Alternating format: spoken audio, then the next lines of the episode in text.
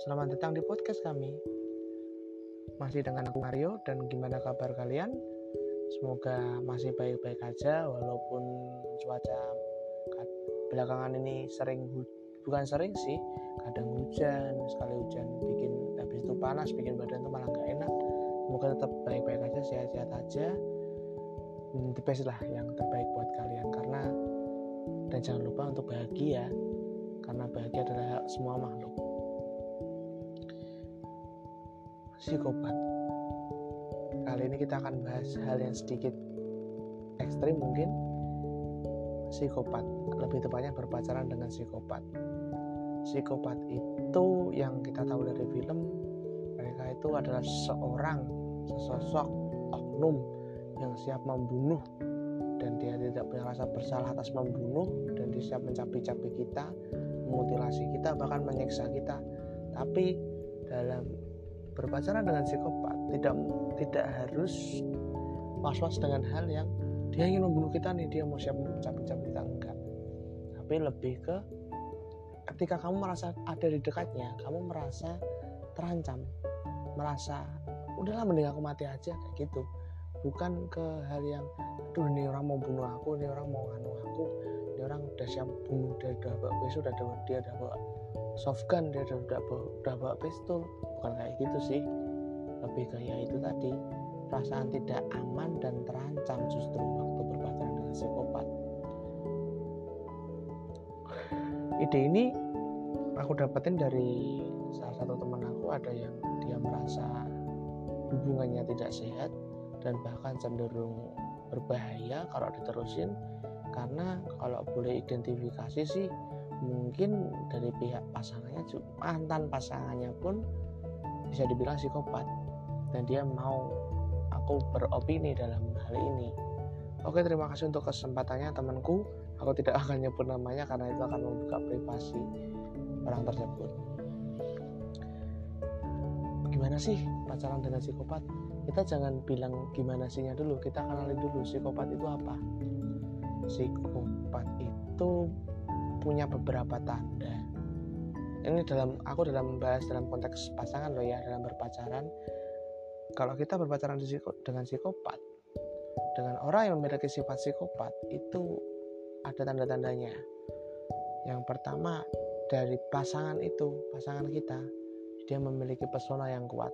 Disclaimer aku mungkin beberapa sifatku ini beberapa dari tanda-tanda psikopat ini tapi ini lebih menjurus ke hal yang negatif. Karena teman-teman juga tahu lah dari tanda-tanda yang aku sebutin ini aku juga punya salah satu atau salah keduanya tapi ya buat yang benar-benar kenal aku aku tidak setega itu dan tidak sejahat itu. Dan memang tidak pernah melakukan hal yang benar-benar membuat pasangan itu merasa aku itu psikopat enggak pernah sih bisa ditanyakan ke orang-orang yang terdekat denganku. Ya dan aku tidak bermaksud aneh-aneh. Jadi kita langsung aja. Yang pertama itu pasangan kita akan memiliki pesona yang kuat. Pesona branding yang kuat. Dia akan memiliki aura yang kuat. Karena dia percaya diri akan dia dirinya sendiri. Dia benar-benar yakin akan ketetekan keyakinan dia sendiri. Jadi dia memiliki persona yang kuat. Contoh contoh nggak usah jauh-jauh lah. Aku pribadi aku tuh orangnya yakin aku optimisme akan bisa mencapai suatu hal. Nah aura dari orang yang percaya diri itu akan secara tidak langsung memiliki dampak tersendiri untuk pasangan. Jadi pasangan kita itu akan merasa waduh ini orang ini orang hebat banget nih. Aku tidak sehebat dia. Nah itu tanda-tanda kalau pasangan itu psikopat. Yang pertama persona yang kuat. Dia memiliki persona branding yang kuat. Umpamanya dia orangnya pelit dia benar-benar terkenal pelit. Dia orangnya jahat benar-benar terkenal jahat. Dia orangnya baik benar-benar terkenal baik. Dan asal kalian tahu psikopat itu tidak melulu mereka berwajah seram memakai atribut yang menunjukkan kalau mereka itu seorang killer pembunuh bukan lebih ke ya kayak orang-orang biasa kayak kita kita ini mereka juga berbaur dengan kita mereka juga ada mereka juga ngobrol sama kita. Tapi yang lebih psikopat itu ke sifat dia bukan ke sehari-harinya tapi lebih ke sifat yang ada di dalam diri dia dan cuma dia yang tahu sifatnya itu. Jadi kita singkirkan stigma kayak apa Freddy Freddy apa itu loh yang Freddy and the Night yang ah Freddy Jackson. Nah itu kok Jackson kan dia benar-benar pakai topeng yang baseball yang bolong-bolong itu kan siapa pembunuh. Dengan sedangkan si Freddy itu datang lewat mimpi dia sebagai seorang pembunuh. Beda beda. Kalau benar-benar psikopat itu lebih ke sifat bukan ke persona bukan ke penampilan. Karena kalau penampilan itu tidak menurut bisa jadi acuan untuk menentukan sifat seseorang karena ini podcast sudah tahu kalian dari awal podcastnya itu nyantai one take tak sambil makan.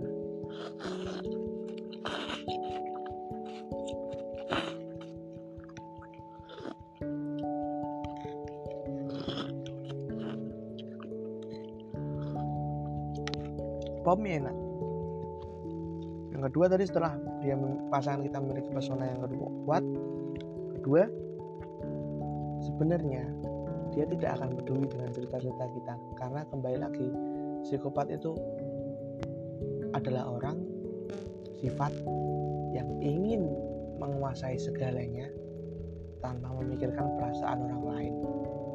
Dia akan merenggut semuanya tanpa memikirkan perasaan orang lain. Apa yang dia mau dia harus dapat. Bagaimanapun caranya entah apa pun caranya. Yang entah itu merugikan orang lain atau bahkan mencacati orang lain itu akan berdampak ke orang lain dan itulah psikopat. Kalian tidak punya rasa empati. Nah berhubungan dengan sifat kedua ini dia itu tidak punya rasa peduli akan cerita-ceritamu sebagai pasangan. Mungkin dia kamu lagi sedih dia lagi kamu lagi galau kamu ceritalah ke pasanganmu. Sayang aku ini lagi males nih ada kerjaan yang menumpuk ada masalah keluarga ada masalah di kampus ada masalah dia cuma sebagai pendengar dan tidak memberikan solusi. Dan kesannya dia tidak peduli. Bukan kesannya sih memang tidak peduli sih. Di hati dia dalam bilang di dalam hati dia bilang bodoh amat ya itu urusan anda. Itu dia berawal dari tidak memiliki rasa empati terhadap pasangan. Itu menunjukkan salah satu ciri-ciri pasanganmu psikopat. Yang ketiga orangnya manipulatif ini yang banget banyak banget sering terjadi di teman-teman sekitarku. Banyak cerita yang udah aku dapat manipulatif. Jadi sifat manipulatif itu berdasarkan dari kata manipulasi. Yaitu kegiatan bukan kegiatan sih kayak uh, sikap untuk mendominasi suasana tersebut. Jadi dia akan berusaha untuk menang dalam perdebatan kah atau dia berusaha menang untuk membuat lawan merasa bersalah kah? Dan kalau psikopat ini dalam berhubungan dia itu akan ya kalau kita bilang drama lah bocah drama caca drama kan bukan teater loh ya maksudnya dia benar-benar bisa mendramatisir suatu keadaan agar waktu di posisi itu dia merasa dia paling benar playing victim. Playing victim adalah makanan sehari-hari untuk seorang psikopat.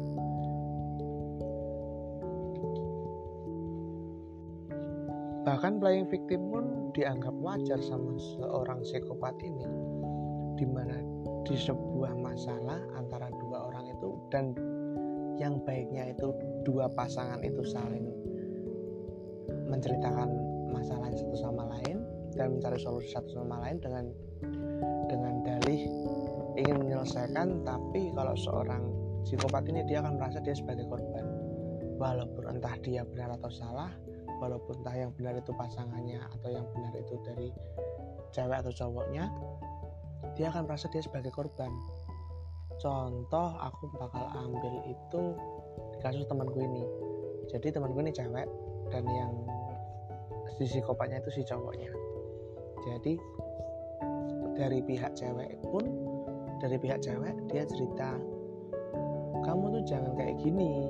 Kalau kamu ini ini cuma contoh ya. Kalau kamu mukul aku aku yang kesakitan aku yang meluka aku yang memar.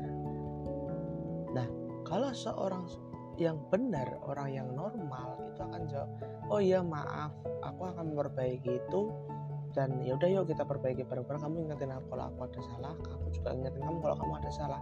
Itu kalau pasangan yang sehat dan pasangan yang benar.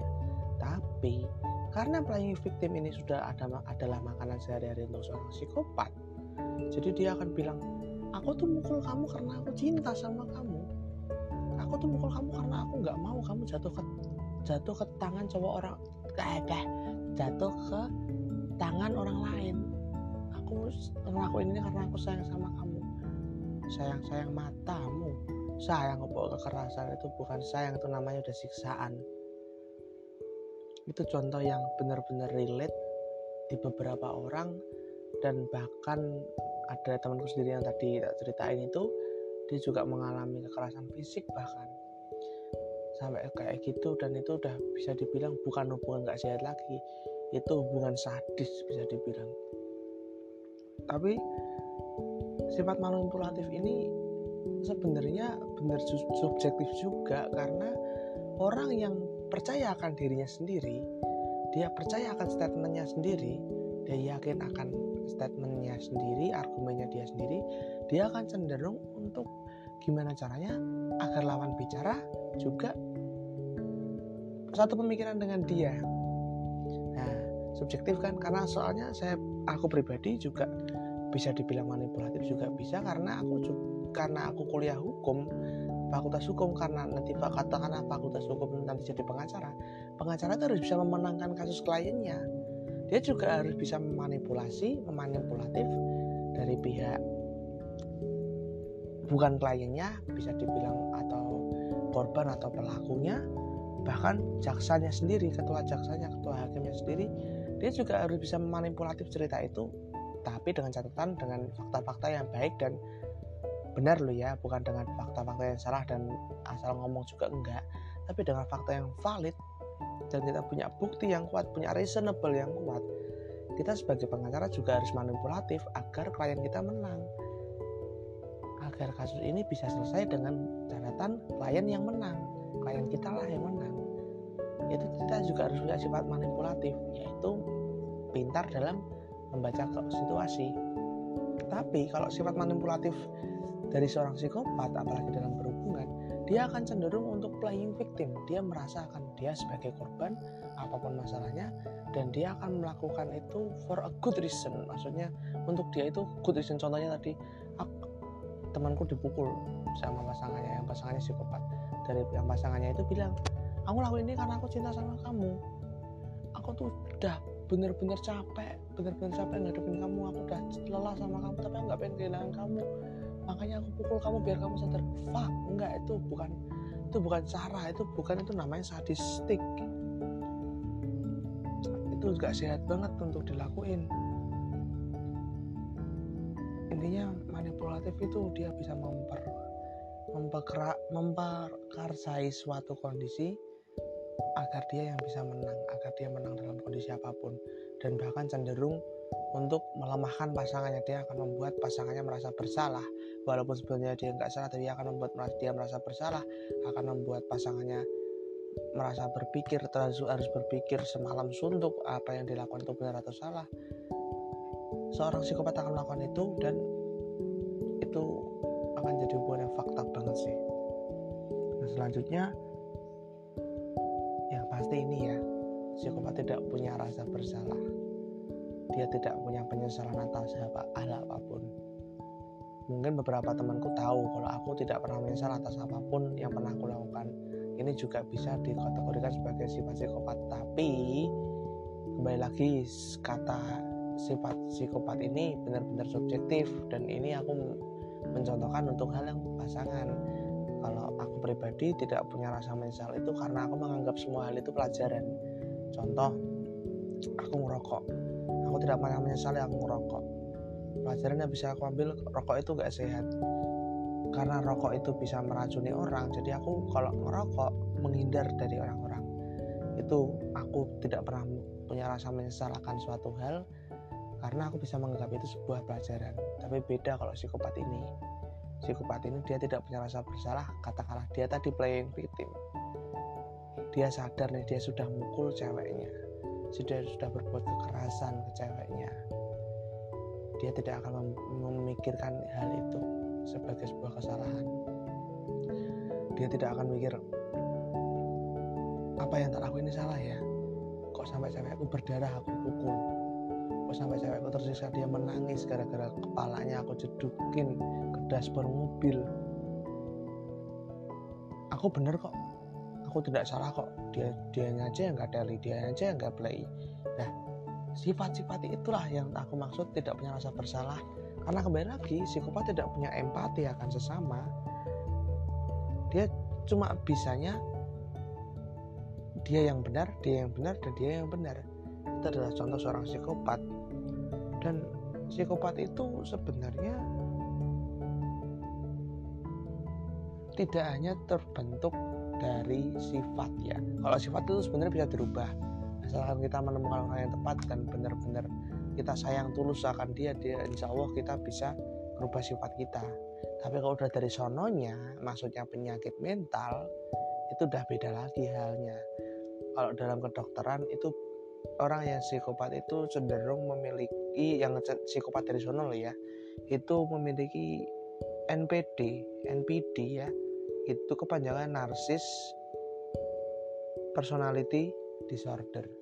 Jadi dia benar-benar orang yang narsis dia benar-benar orang yang ingin diakui keberadaannya dia memiliki self branding yang kuat jati diri yang kuat sehingga dia bisa membuat orang lain merasa jadi takjub sama dia. Dan endingnya dia akan memanfaatkan orang itu dan akan mengambil semuanya dari orang itu apa pun yang dia inginkan entah bagaimanapun caranya. Ya yang mengindikatorkan dia seorang psikopat kan dengan semua yang dia inginkan harus dia dapatkan apa pun caranya. Itu adalah indikator seorang psikopat itu di apa pun caranya entah itu dengan cara yang negatif bahkan melukai bahkan menyakiti baik itu mental atau fisik. Dia benar-benar gak peduli dan gak punya rasa bersalah karena itu itulah psikopat. Dan selanjutnya psikopat itu pandai banget berbohong. Berbohong itu adalah makanan bukan makanan ya. Berbohong adalah nafas untuk psikopat. Berbohong ke pasangan sendiri padahal dalam kalau aku pribadi menjunjung tinggi namanya kejujuran dalam berhubungan karena kejujuran itu adalah suatu, satu salah satu kunci hubungan itu awet yaitu kejujuran dan komunikasi. Setia itu mengikuti kalau kita udah bisa jujur dan selalu komunikasi setia itu akan mengikuti. Kenapa jadi bahasa aku sendiri? Ya tapi kalau psikopat dalam berpasangan dia akan cenderung suka berbohong. Kita tahu nih dia berbohong nih katakanlah. Tadi dia makan tempe tiga tapi dia ngakunya dua dia tetap akan bilang dia makan dua dia tetap bilang dia makan dua. Dia akan bawa embel-embel cinta. Kamu tuh percaya nggak sama aku? Aku tuh cinta sama kamu. Masa ya aku bohongin kamu? Itu namanya dia udah bohong. Kalau pasangan anda bilang kayak gitu kemungkinan besar dia berbohong. Tapi dia nggak mau ngakuin kalau dia berbohong. Dengan kedok dengan omong alih-alih cinta dia bilang kayak gitu. Padahal dia berbohong dan ya sewajarnya psikopat sih bayang anjir kok aku mau wajarkan psikopat sih. Maksudnya sewajarnya sifat psikopat yang kita lihat di apa di film-film itu dia memang orang yang manipulatif dan memang orang-orang bisa mengendalikan suasana agar satu frekuensi dengan dia lalu akan dia melakukan seenaknya untuk apa pun yang dia inginkan. Psikopat lebih ke sifat ya bukan ke bunuh membunuh tidak selalu tapi endingnya ke main fisik paling tidak dan tidaknya bentak lah. Padahal kan bentak itu tidak semua orang bisa dibentak. Ada orang yang baperan ada orang yang mudah rapuh. Aku nggak membenci orang-orang yang baperan nggak membenci orang-orang yang mudah rapuh. Tapi aku menghargai keberadaan mereka dan kalau memang aku tidak nyaman sama mereka maksudnya orang-orang baperan lebih baik aku yang pergi daripada aku yang berurusan dengan mereka. Kok malah bahas orang baperan? Itu next bisa jadi topik selanjutnya arogan. Arogan itu seorang psikopat itu arogan itu bisa dibilang dia benar-benar fuck lah keadaan. Aku yang menguasain ini. Dia ingin merasa paling menang. Dia egois dia selfish dia benar-benar ah nggak mau tahu dalam kasus ini aku yang benar dan kamu yang salah. Kembali lagi ke playing victim itu dan dia memposisikan diri bakalan akan memposisikan diri sebagai korban agar dia mendapatkan simpatik kemanusiaan dari yang lain. Jadi kalau dia ber, bersifat sebagai korban dia akan mendapatkan simpatik dari yang lain. Dan itu adalah sebuah bentuk arogan. Arogan itu sebuah hal yang aku harus menang. Aku harus berada di posisi itu. Aku harus mau dia yang kalah aku yang menang. Walaupun dengan cara aku yang sebagai korban tapi aku menang. Dan aku berhasil mendapatkan empati dan simpatik dari teman-temannya dan teman-temanku. Jadi arogan bukan kalau marah-marah ya itu bisa juga arogan. Tapi arogan yang lebih luas lagi arogan itu berupa selfish itu sendiri keegoisan itu sendiri. Dia ingin menguasai segalanya dan tidak ingin kalah dalam hal apa pun. Intimidasi terhadap pasangan itu akan dilakukan oleh psikopat. Jadi dia akan membuat kamu merasa bersalah dia akan membuat kamu merasa terbebani. Padahal itu bukan belum tentu salahnya dia eh belum tentu salahnya kamu. Tapi dia akan sebisa mungkin membuat kamu merasa bersalah. Dan itu benar-benar hubungan yang toxic. Dan toxic relationship bisa kita bahas di next kesempatan di topik selanjutnya. Ini aku mau bahas soal psikopat aja. Baik gak sih untuk pacaran sama psikopat hmm, baru-baru pacaran eh baru-baru nikah pacaran aja aku nggak setuju pacaran sama psikopat. Karena dari sifat sesimpel manipulatif kalau dia nggak mau kalah akan suatu hal dia nggak mau berubah karena dia sadar tuh dia udah diingetin sama pasangannya nih kamu jangan gitu tuh sayang itu tuh hal jelek itu bakal berdampak buruk ke kamu kalau kamu gini terus dan ini bla bla bla bla. Kalau dia masih tidak mau berubah dan tetap masih kayak gitu bahkan merugikan selalu dan selalu merugikan kamu sebagai pasangannya. Itu boro-boro mau nikah dan ya itu yang bikin hancurnya rumah tangga itu ya karena kayak egois ya salah satunya. Mungkin sifat psikopatnya telah disadari waktu pacaran. Bisa juga waktu nikah ternyata sifat psikopatnya baru muncul endingnya muncullah perceraian dan psikopat itu tidak melulu disam, dihadapkan oleh cowok. Loh ya maksud cowok terkenal arogan cowok terkenal berbohong cowok terkenal tidak punya perasaan.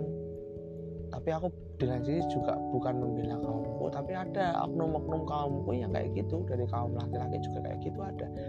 Tapi ada juga yang dari perempuan juga dia psikopat dia psikopat dan sama pasangannya. Contoh yang benar-benar ah, waktu itu viral itu yang di Jepang itu kalau nggak salah. Seorang cewek membunuh pasangannya dan dia telepon ke polisi kalau dia membunuh pasangan itu dan masuk psikopat dan kita nggak usah bicara soal pembunuhannya. Itu aku yakin dari di hubungan mereka pun si cewek mendominasi si cewek itu dia merasa dia paling benar dan si cowok itu tadinya iya iya nurut nurut nurut akhirnya cowoknya sadar cowoknya mulai ngeh akan ketidak ketidakadilan ini lalu dia cukup mungkin untuk mau mulai ngobrolin pelan sama ceweknya tapi ceweknya tidak terima. Ya karena kembali lagi cewek itu apa psikopat tidak punya rasa bersalah. Dia tidak pernah menyesalkan perbuatannya dan ingat tadi poin nomor dua dia tidak akan pernah peduli dengan ceritamu karena dia tidak punya empatik jadi dia bodoh amat dan ah persetan lah aku yang benar cowoknya mungkin ngeyel dan akhirnya terjadilah itu pembunuhan itu yang cewek di di apartemen atau di hotel ya di apartemen benar-benar cowoknya dibunuh habis-habisan dan ya nggak dia nggak punya rasa bersalah. Ya gimana dia psikopat nggak pernah menyesalkan hal yang dia tidak, tidak pernah menyesali perbuatannya ya percuma kalau kamu berharap dia akan berubah mau dia aja nggak menyesal gimana mau berubah coba? Ngopi dulu guys. Ini nggak relate ya. Topikku kali ini nggak relate untuk yang jomblo. Makanya dengan cari pacar. Padahal saya pun aku pun nggak punya pacar anjir. Lalu selanjutnya ini yang ditunggu-tunggu mungkin mungkin mungkin. Solusinya tuh apa? Yo solusinya apa kalau kita pacaran sama psikopat kita mau lepas dari uh, kebiadaban istilahnya. Kebiadaban dia memainkan mental kita menyiksa mental kita menyiksa fisik kita. Gimana ya atau gimana sih yo cara lepasnya? Cara lepasnya itu sebenarnya simpel blok. Blok WA nya tinggal dada gitu. Enggak enggak. Uh,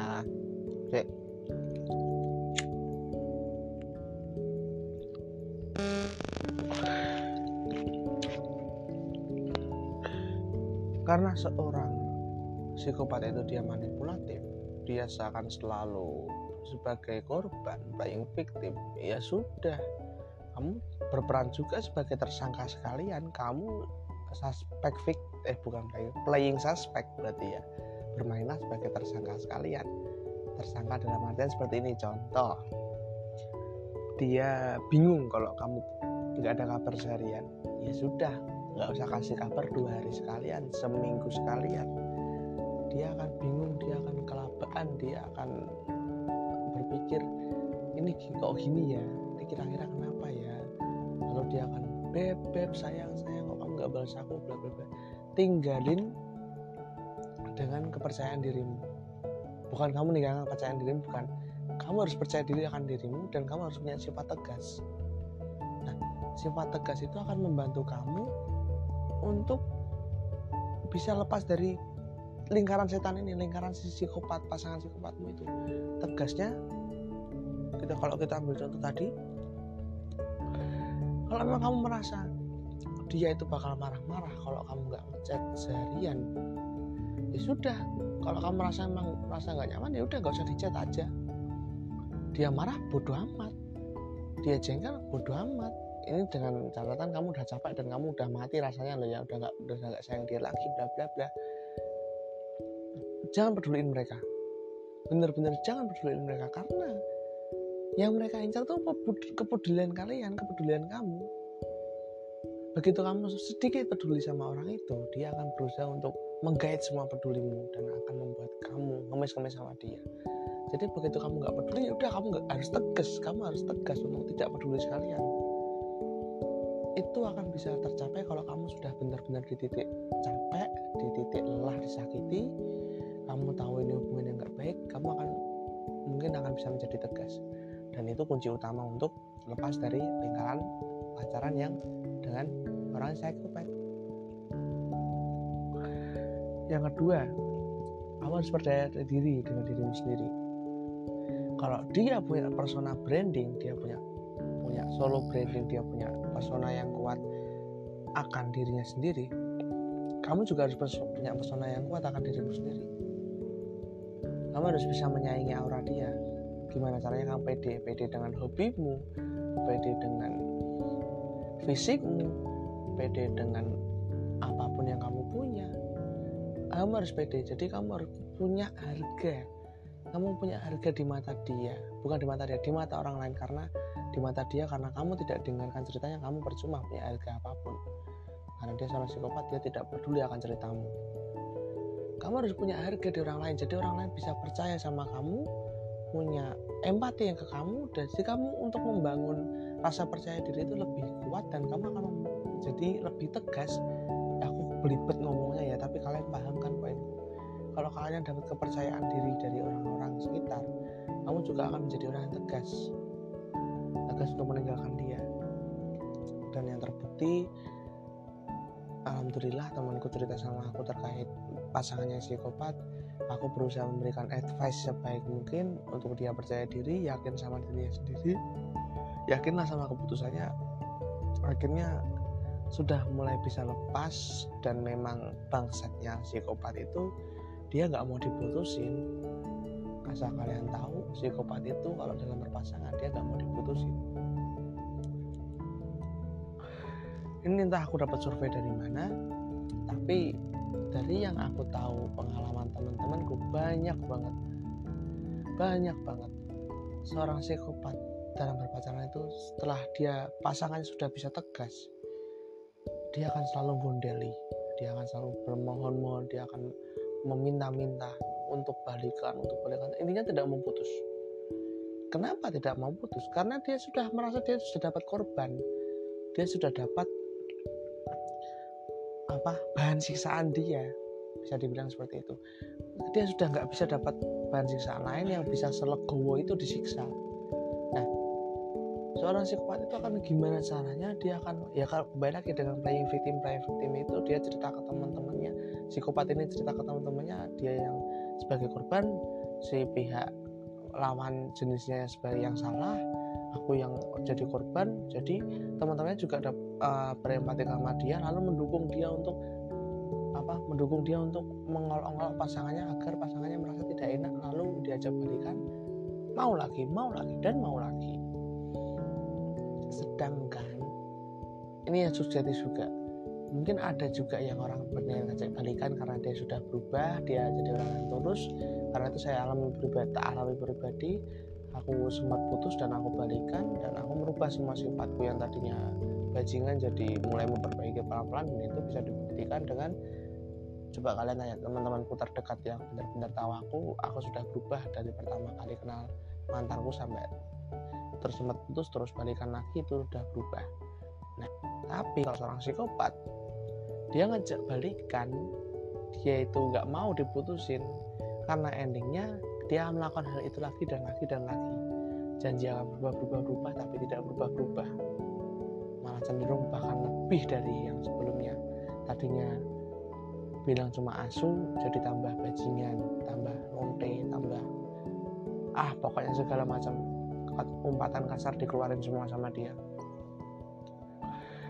Itu bisa terjadi karena kembali lagi dia tidak punya rasa bersalah. Jadi kalau memang kalian merasa pasangan kalian itu psikopat kalian butuh ketegasan yang benar-benar tegas.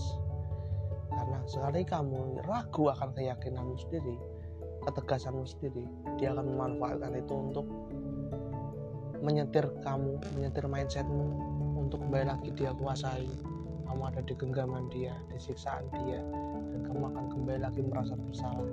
Kembali lagi merasa berdosa. Kembali lagi ke masa aku tersakiti aku tidak nyaman dengan dia.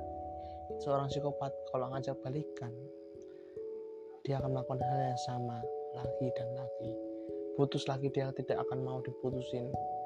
Dia akan gimana caranya bikin kamu balikan sama dia entah itu dengan ngompor-ngomporin temennya kalau kamu yang salah di kasus, di kasus putusnya itu.